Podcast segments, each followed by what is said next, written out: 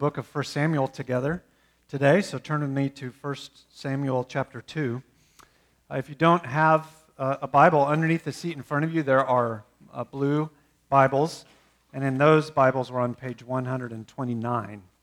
Down at the bottom on the right hand column is where we'll be in just a minute. Um, if you're new with us, we're working our way through this book and uh, aiming to learn new truths that God would have for us from it. Thus far in our study of 1 Samuel, we've met a few characters. We've met uh, Elkanah and his two wives, their kids, and Eli the priest. And one child in particular who is named, who we've been learning uh, about in terms of the significance of his birth, was Samuel. Samuel's the newest child to this home. He's the miraculous answer to the broken-hearted prayers of the barren woman Hannah. If you're unfamiliar with the story, I encourage you to take that Bible and later today read those first two chapters. Hannah made a promise to God that if God would allow her to get pregnant, she would give the child back to God for special service at the temple. And Hannah followed through on that promise. Last Sunday, as she gave that child, Samuel, up to Eli to serve at the temple, she prayed what turns out to be a prophetic prayer of praise. And essentially, what her prayer says is that God works through shocking reversals. Brothers and sisters, that's what God is always about bringing low the proud and building up the humble. The proud, low, the feeble, raised up. Sometimes He doesn't do it in our time frame or in the way that we would want. And yet, this is the work that God's about. Today, as we turn to a new paragraph, starting in verse 12, we'll see the passage shift from focusing on Hannah to focusing on two men who've only been mentioned in passing thus far. Their names are weird. Their names are Hophni and Phinehas. If you're looking for new names for sons in the future, I would not recommend those names. These are Eli's sons who were priests at Shiloh. Now, as priests, their job was to encourage and enable people to worship God. This is quite literally why they existed. All day long, they were to benefit the people of God by assisting them as they drew near to God in the temple. As Rebecca comes to read for us now, uh, would you follow along and listen for whether or not they actually did that job or whether they did something different. Thanks, Rebecca. Now the sons of Eli were worthless men. They did not know the Lord. The custom of the priests with the people was that when any man offered sacrifice, the priest's servant would come, while the meat was boiling with a three pronged fork in his hand. And he would thrust it into the pan, or kettle, or cauldron, or pot all that the fork brought up, the priest would take for himself. This is what they did at Shiloh to all the Israelites who came there. Moreover, before the fat was burned, the priest's servant would come and say to the man who was sacrificing, Give meat for the priest to roast, for he will not accept boiled meat from you, but only raw. And if the man said to him, Let them burn the fat first, and then take as much as you wish, he would say, No, you must give it now, and if not, I will take it by force. Thus the sin of the young men was very great in the sight of the Lord, for the men treated the offering of the Lord with contempt. Samuel was ministering before the Lord, a boy clothed in a linen ephod, and his mother used to make for him a little robe and take it to him each year when she went up with her husband to offer the yearly sacrifice. Then Eli would bless Elkanah and his wife and say, May the Lord give you children by this woman for the petition she asked of the Lord. So then they would return to their home. Indeed, the Lord visited Hannah, and she conceived and bore three sons and two daughters. And the boy, named, the boy Samuel grew in the presence of the Lord. Now Eli was very old, and he kept hearing all that his sons were doing to all Israel, and how they lay with the women who were serving at the entrance to the tent of meeting. And he said to them, Why do you do these things? For I hear of your evil dealings from all these people. No, my sons, it is no good report that I hear the people of the Lord spreading abroad. If someone sins against a man, God will mediate for him. But if someone sins against the Lord, who can intercede for him? But they would not listen to the voice of their father, for it was the will of the Lord to put them to death. Now the boy Samuel continued to grow both in stature and in favor with the Lord and also with man. And there came a man of God to Eli and said to him, Thus says the Lord, Did I indeed reveal myself to the house of your father when they were in Egypt, subject to the house of Pharaoh? Did I choose him out of all the tribes of Israel to be my priest, to go up to my altar, to burn incense, to wear an ephod before me? I gave to the house of your father all my offerings by fire from the people of Israel. Why then do you scorn my sacrifices and my offerings that I commanded for my dwelling, and honor your sons above me by fattening yourselves on the choicest part of every offering of my people Israel? Therefore, the Lord, the God of Israel, declares I promise that your house and the house of your fathers should go in and out before me forever. But now the Lord declares, Far be it from me, for those who honor me I will honor, and those who despise me shall be lightly esteemed. Behold, the days are coming when I will cut off your strength and the strength of your father's house, so that there will be no so that there will not be an old man in your house. Then in distress you will look with envious eye on all the prosperity that shall be bestowed on Israel, and there shall not be an old man in your house forever. The only one of you whom I shall not cut off from my altar shall be spared to weep his eyes out, to grieve his heart, and all the descendants of your house shall die by the sword of men. And this that shall come to you, both of them shall die on this, and this that shall come upon your two sons, Hophni and Phinehas, shall be the sign to you. Both of them shall die on the same day, and I will raise up for myself a faithful priest, who shall do according to what is in my heart and in my mind, and I will build him a sure house and he shall go in and out before my anointed forever. And everyone who is left in your house shall come to implore him for a piece of silver or a loaf of bread, and shall say, Please put me in one of the priest's places, that I may eat a morsel of bread. Thank you. Do you thank Rebecca for reading half the Bible? Appreciate that. Um, one of the great uh, benefits to approaching the scriptures the way we do here as a church is that we're forced to deal with topics and look at issues that we would otherwise probably not spend time on. And God, in His wisdom, has given us all the scriptures that we might profit from them. So this morning, may we benefit from a, a, a text that will raise discussion that may be very much what we need today, but would not have chosen to look at. Verse 12 is incredibly direct. Hophni and Phinehas were worthless men. They did not know the Lord. Back in chapter 1, when Eli came across Hannah at the temple, and Hannah was so brokenhearted and grieving and weeping that as she was praying, Eli came over to her and accused her of being drunk. You may remember that her response to Eli was, Don't look at me as a worthless woman. It turns out that Hannah was not the worthless one, it was actually Eli's sons. Now, what would cause such a harsh verdict on these two men? Well, the sins of the sons are the answer. And this passage highlights for us in particular two things that these sons were doing. First, in verses 12 to 17, we see that in their greed, Eli's sons stole from God and disregarded God's people. Now, this will take a bit of explanation, so would you give me five or six minutes to try to give the background to something that otherwise to us is so culturally different that the meaning isn't clear at all.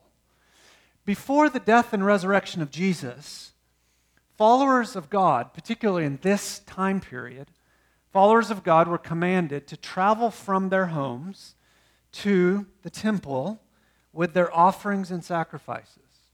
And they were to do this essentially in two types of occasions. One was when there was a festival or, or a uh, a special time of remembering something that God had done in the past. So they would travel for certain times of the year. The other occasions were times when a person was aware that they had sinned in some particular way, and they were to go to the temple to seek the forgiveness of God. If you want to learn more about that, you can look at a book in the Bible called Leviticus. And in Leviticus, especially the first half of the book, these occasions in which there were to be sacrifices and offerings are recounted. If you get reading those chapters and they seem um, particularly odd to you, another thing you could do is get on the website of our sister church that we're helping replant called Light in the Desert. And right now, Brian Jerry is preaching through the book of Leviticus. So you could jump on and listen to those sermons. He is a brave man. Now, as you'll read through those chapters, what you'll find is that when an animal was brought for a sacrifice and the animal was killed, then the death of the animal reminded the sinner that the wages of their sin is death. And the death of that animal would be regarded as happening in place of the sinner. You see, God would graciously accept the death of the animal in place or as a substitute for the one who had sinned. It was an early graphic picture of the gospel that we see so clearly today. Now, if that doesn't sound odd enough to you, let me make it even stranger. Because after that animal would die, then its remains, its meat, were then put on an altar. And the book of Leviticus tells us that, in particular, as the fat was burned off that animal, the smell would rise up. And that smell, in particular, was an offering of praise that was acceptable and pleasing to God. I guess God doesn't smell in the same way we do, because I think that smell is rather disgusting. I realize all of this is incredibly strange, but what it aims to do is to remind us of the seriousness of sin and of the kindness of God. And this would happen literally thousands and thousands and thousands and thousands and thousands of times. And the priest's job was to be there and to assist and to help.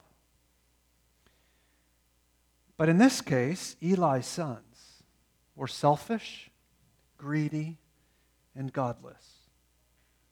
In the passage we just read, what we heard was that they would send their helpers to, as soon as that meat was put up on the altar, instead of waiting, instead of waiting for the fat to be burned up and the offering of praise to be offered to God, they would get their own portion sphered. They interrupted the worship of God to satisfy their gluttony. I guess they didn't like skirt steak or even ribeye. They wanted the prime rib. See, that, that they wanted the meat that was still commingled with the fat. And so they cared more about their stomachs than they cared about the right worship of God. And the worshiper of God who have left far away, traveled all that time, spent their hard earned money on that animal, and then offered it up in worship, was left without the knowledge that worship had been lifted up to God. The tragedy.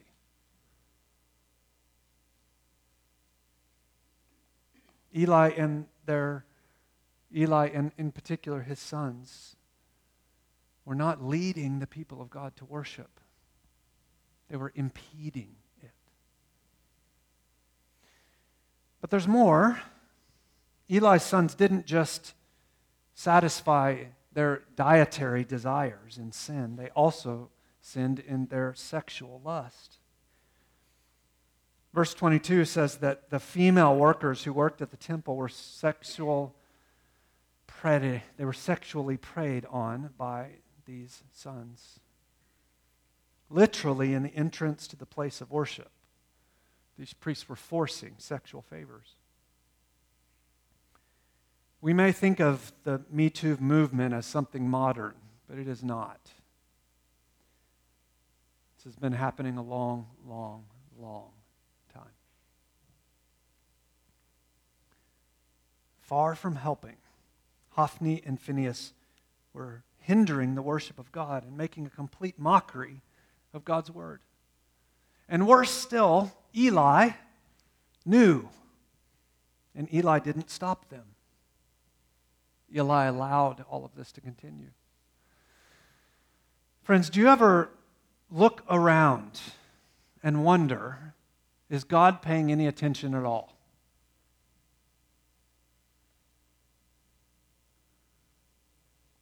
There are still Hophnis and Phinehas's today. Like the Israelites alone, some of us have been hindered in our worship by those who are supposed to help us. There are greedy and sexually immoral pastors today, just like there were greedy and sexual perverse priests back then. There are power hungry pastors building a name for themselves, not for Christ. Doing so at the expense and to the neglect of the sheep God has entrusted to them.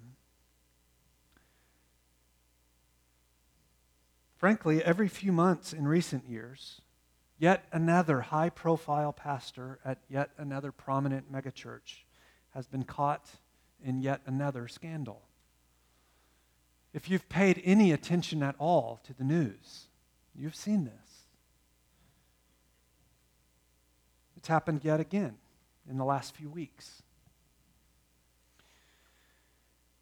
And inevitably, it turns out that as that scandalous pastor is revealed, it's also revealed that the leaders around them knew. And then instead of practicing God's good gift of church discipline, they practiced self preservation. They permitted it to go on. Friends, have you had a circumstance, have you been in a setting in which you found yourself asking, Does God not care? Does God not see? Does He not hear? Is He not holy? Will He allow His people to suffer under evil leaders forever? Our passage this morning isn't happy and yet, it does give us an critically important answer to these questions. You see, it tells us the, the emphatic answer is yes. God does see, God does hear. You were with us last week, you'll remember Hannah's great prayer in verses 1 to 10 of the same chapter. If, if not, I encourage you to take a Bible and later today read it. It'll just take a few minutes. But in this prayer, what we found was Hannah praying about reversals. Here are a few of the things she prayed. She prayed that the mighty would be broken and the feeble would bind on strength. She prayed that the full would go without and that the hungry would be hungry no more, that the poor would be made rich and the low would be exalted, that the wicked would be cut off and the faithful would be protected. It's what Hannah prophetically prayed at the temple, where Eli and the sons would have overheard.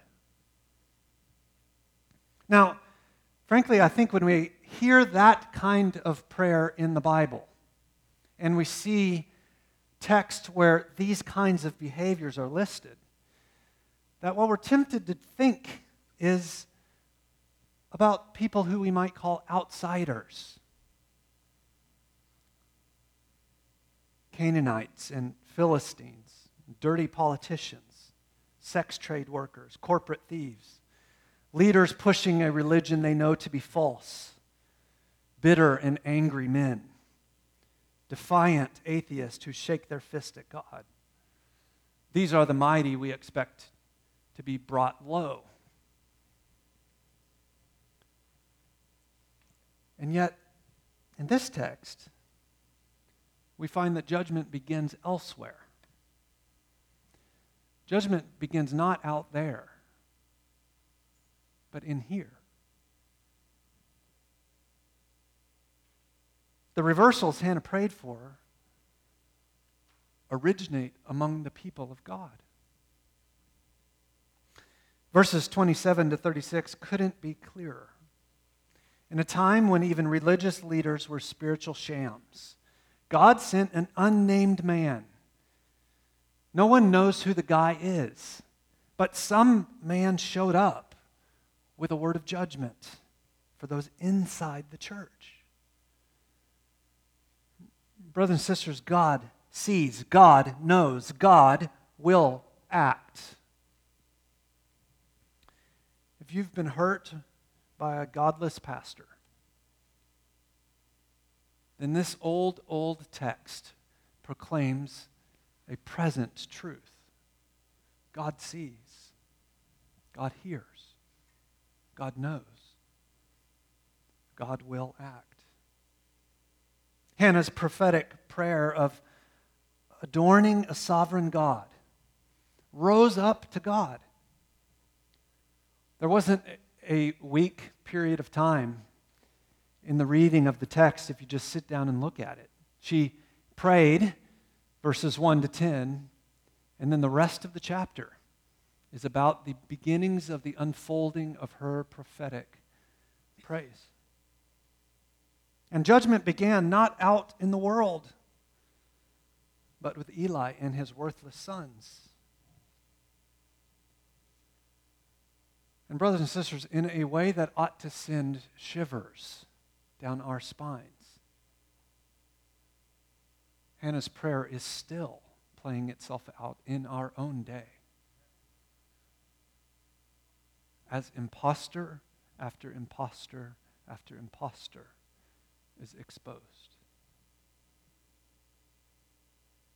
Now, it's true that Eli confronted his sons, but he refused to remove them from office when they remained unrepentant.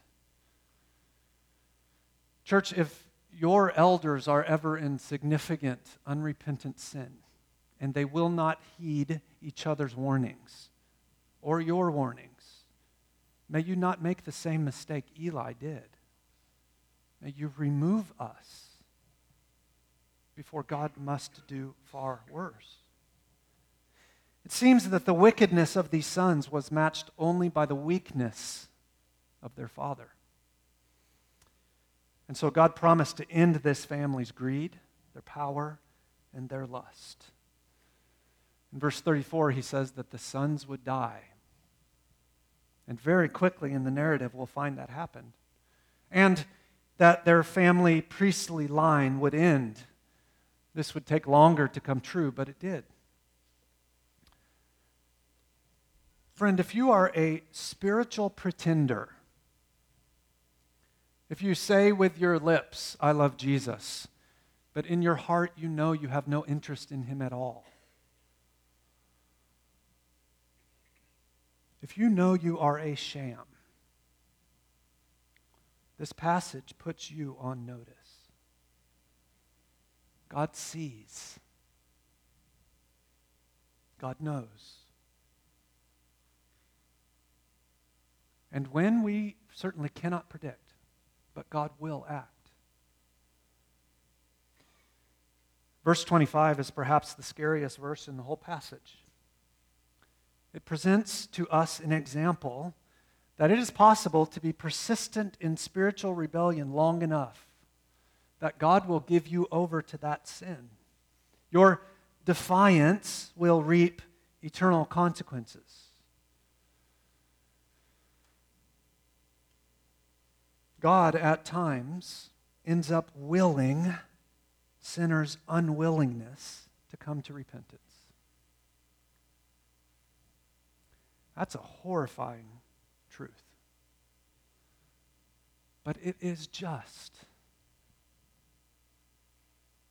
Just like God hardened Pharaoh's heart, God prevented Hophni and Phinehas from repentance. Friend, if you're here this morning and you've never trusted Jesus Christ, and in particular, if you've presented yourself as one who has, but you actually haven't.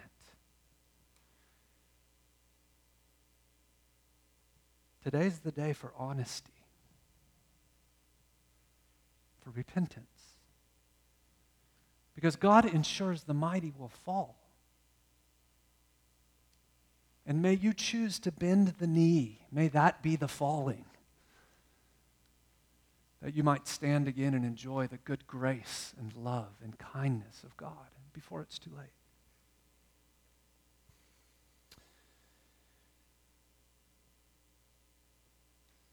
Now, there's more to this particular passage than just judgment.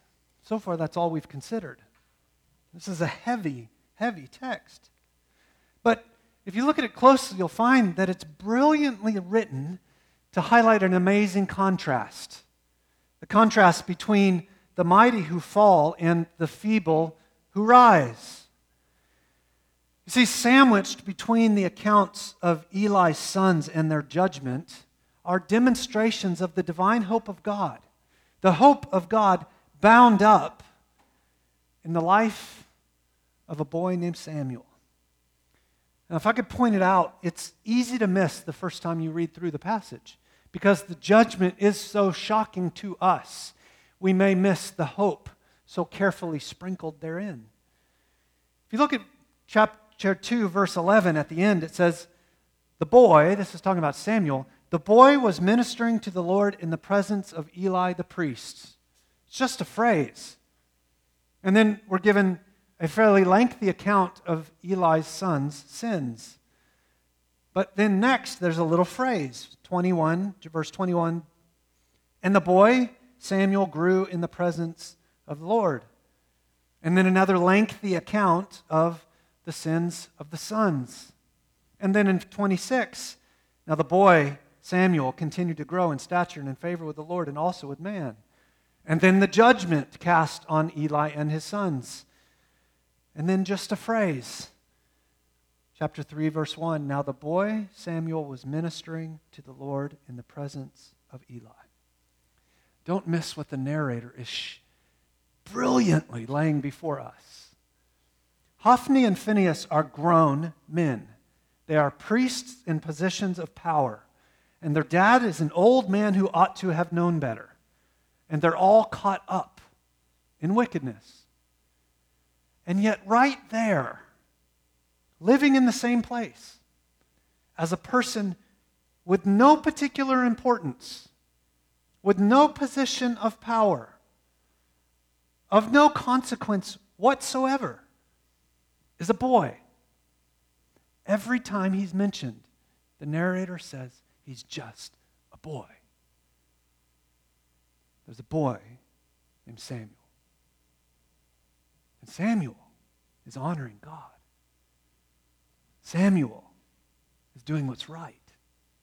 Samuel is a feeble boy, but he's faithful to God.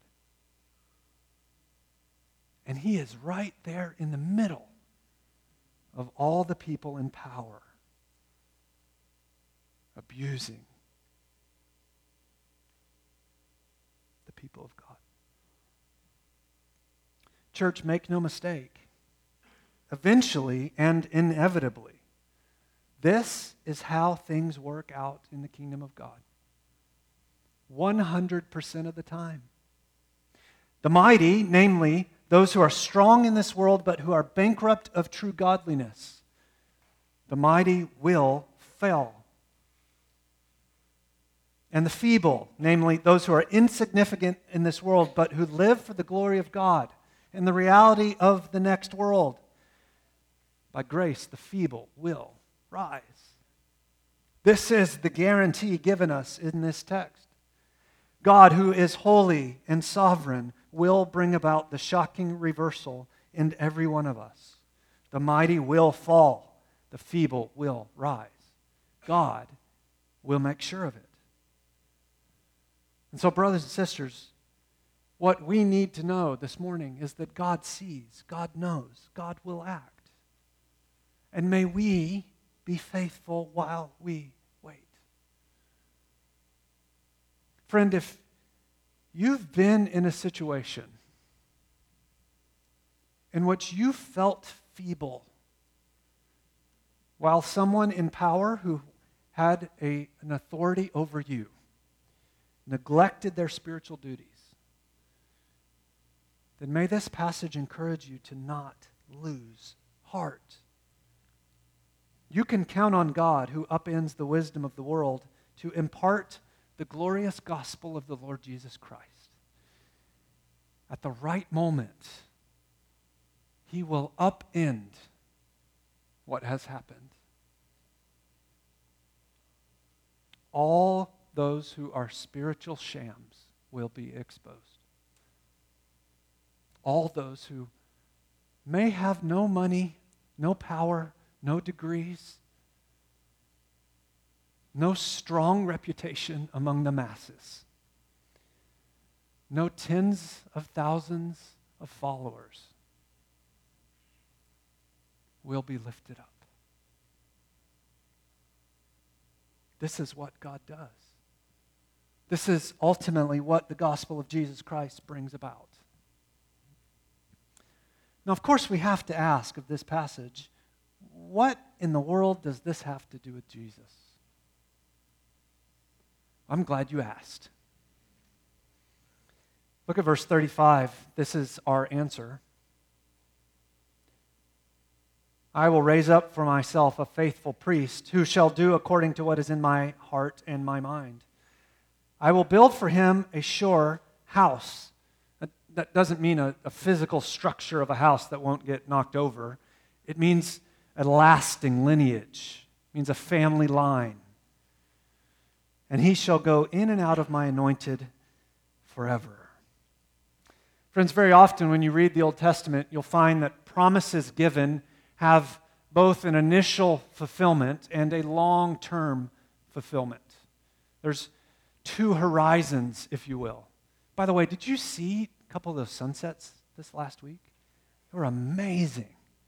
And just like you look up high and see one coloring of that sunset, and you look down lower and see another, when we consider the promises made in the Old Testament, there's an initial coloring, an initial fulfillment, and one that's much longer, further ahead, but endures forever. That's the way this text works. Originally, the fulfillment of this passage likely came about in a man named Zadok. Now, you probably have never heard of him. Zadok replaced Eli's descendant, Abiathar. And therefore, the priesthood moved from Abiathar over to Zadok's family. The reason you haven't heard of Zadok is because he's only mentioned in passing later in the story of 2 Samuel. And so, this can't be the priestly line through whom there are people going in and out of God's presence forever because we don't know anything about them and because they all died. Zadok was only in the initial fulfillment. The passage is ultimately about Jesus. Now, how do we know that? Well, it's because the Bible works together and locks into place to tell one cohesive story. In the book of Hebrews, chapter 7, we read this This makes Jesus the guarantor of a better covenant. The former priests, including Zadok, were many in number because they were prevented by death from continuing in office. But he, that's Jesus, holds a priesthood permanently because he continues forever. Consequently, he is able to save to the uttermost those who draw near to God through him, since he always lives to make intercession for them. Brothers and sisters, Jesus is the high priest promised in 1 Samuel 2. So, brothers and sisters, this morning you have been saved to the uttermost.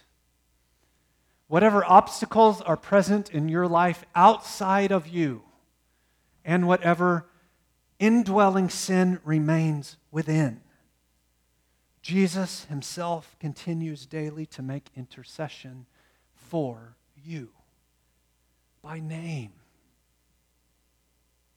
Through him, you are always welcome and acceptable before the Father. And don't let, therefore, the failures of leaders in the past cause you to disengage from God and his people in the present. Your faithful high priest is there for you. And if you are not yet a Christian, if you're here this morning and you're still considering Christianity, may our passage today help you to think about the justice of God. In the end, powerful people who prey on those who they are supposed to help prosper will not win. God will make sure of it. Every sinner will meet God. Friend, you can either meet God today in Christ, where your sins are dealt with by Him in grace and mercy, or you can meet God in a day of judgment in which the consequences will be on your head forever.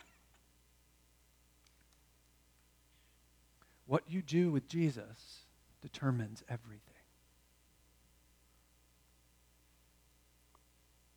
Let's pray. Before I voice a prayer on behalf of all of us, take a moment in silence for each person to reflect and pray.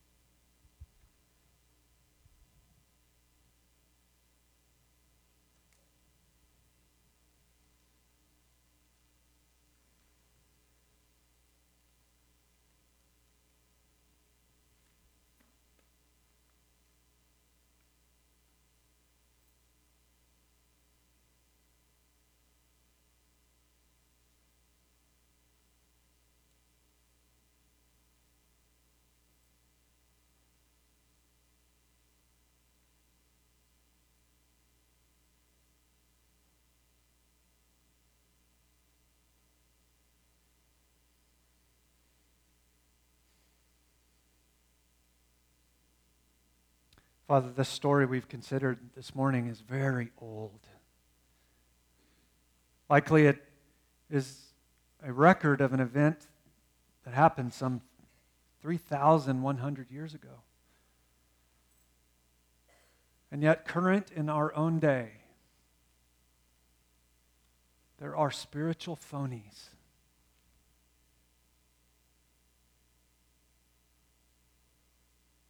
We pray as a church family for all the churches out there who, of late, have had pastors in whom they put their trust, exposed for tremendous failures. God, we pray the witness of these churches would not be snuffed out, that you would bring about grace and repentance and renewal. And that somehow, miraculously, many would not walk away from you as a result. God, I pray this morning for people here in the room who have been harmed through the sinful hypocrisy of leaders in their past. We pray that you would guard them and protect them and build them up. Help them to find again a confidence in you. We pray for the leaders in this church, God, that we would not neglect our own souls. And that this church, Lord, if we ever find ourselves as pastors in significant sin and are unrepentant, that they would do their duty and remove us.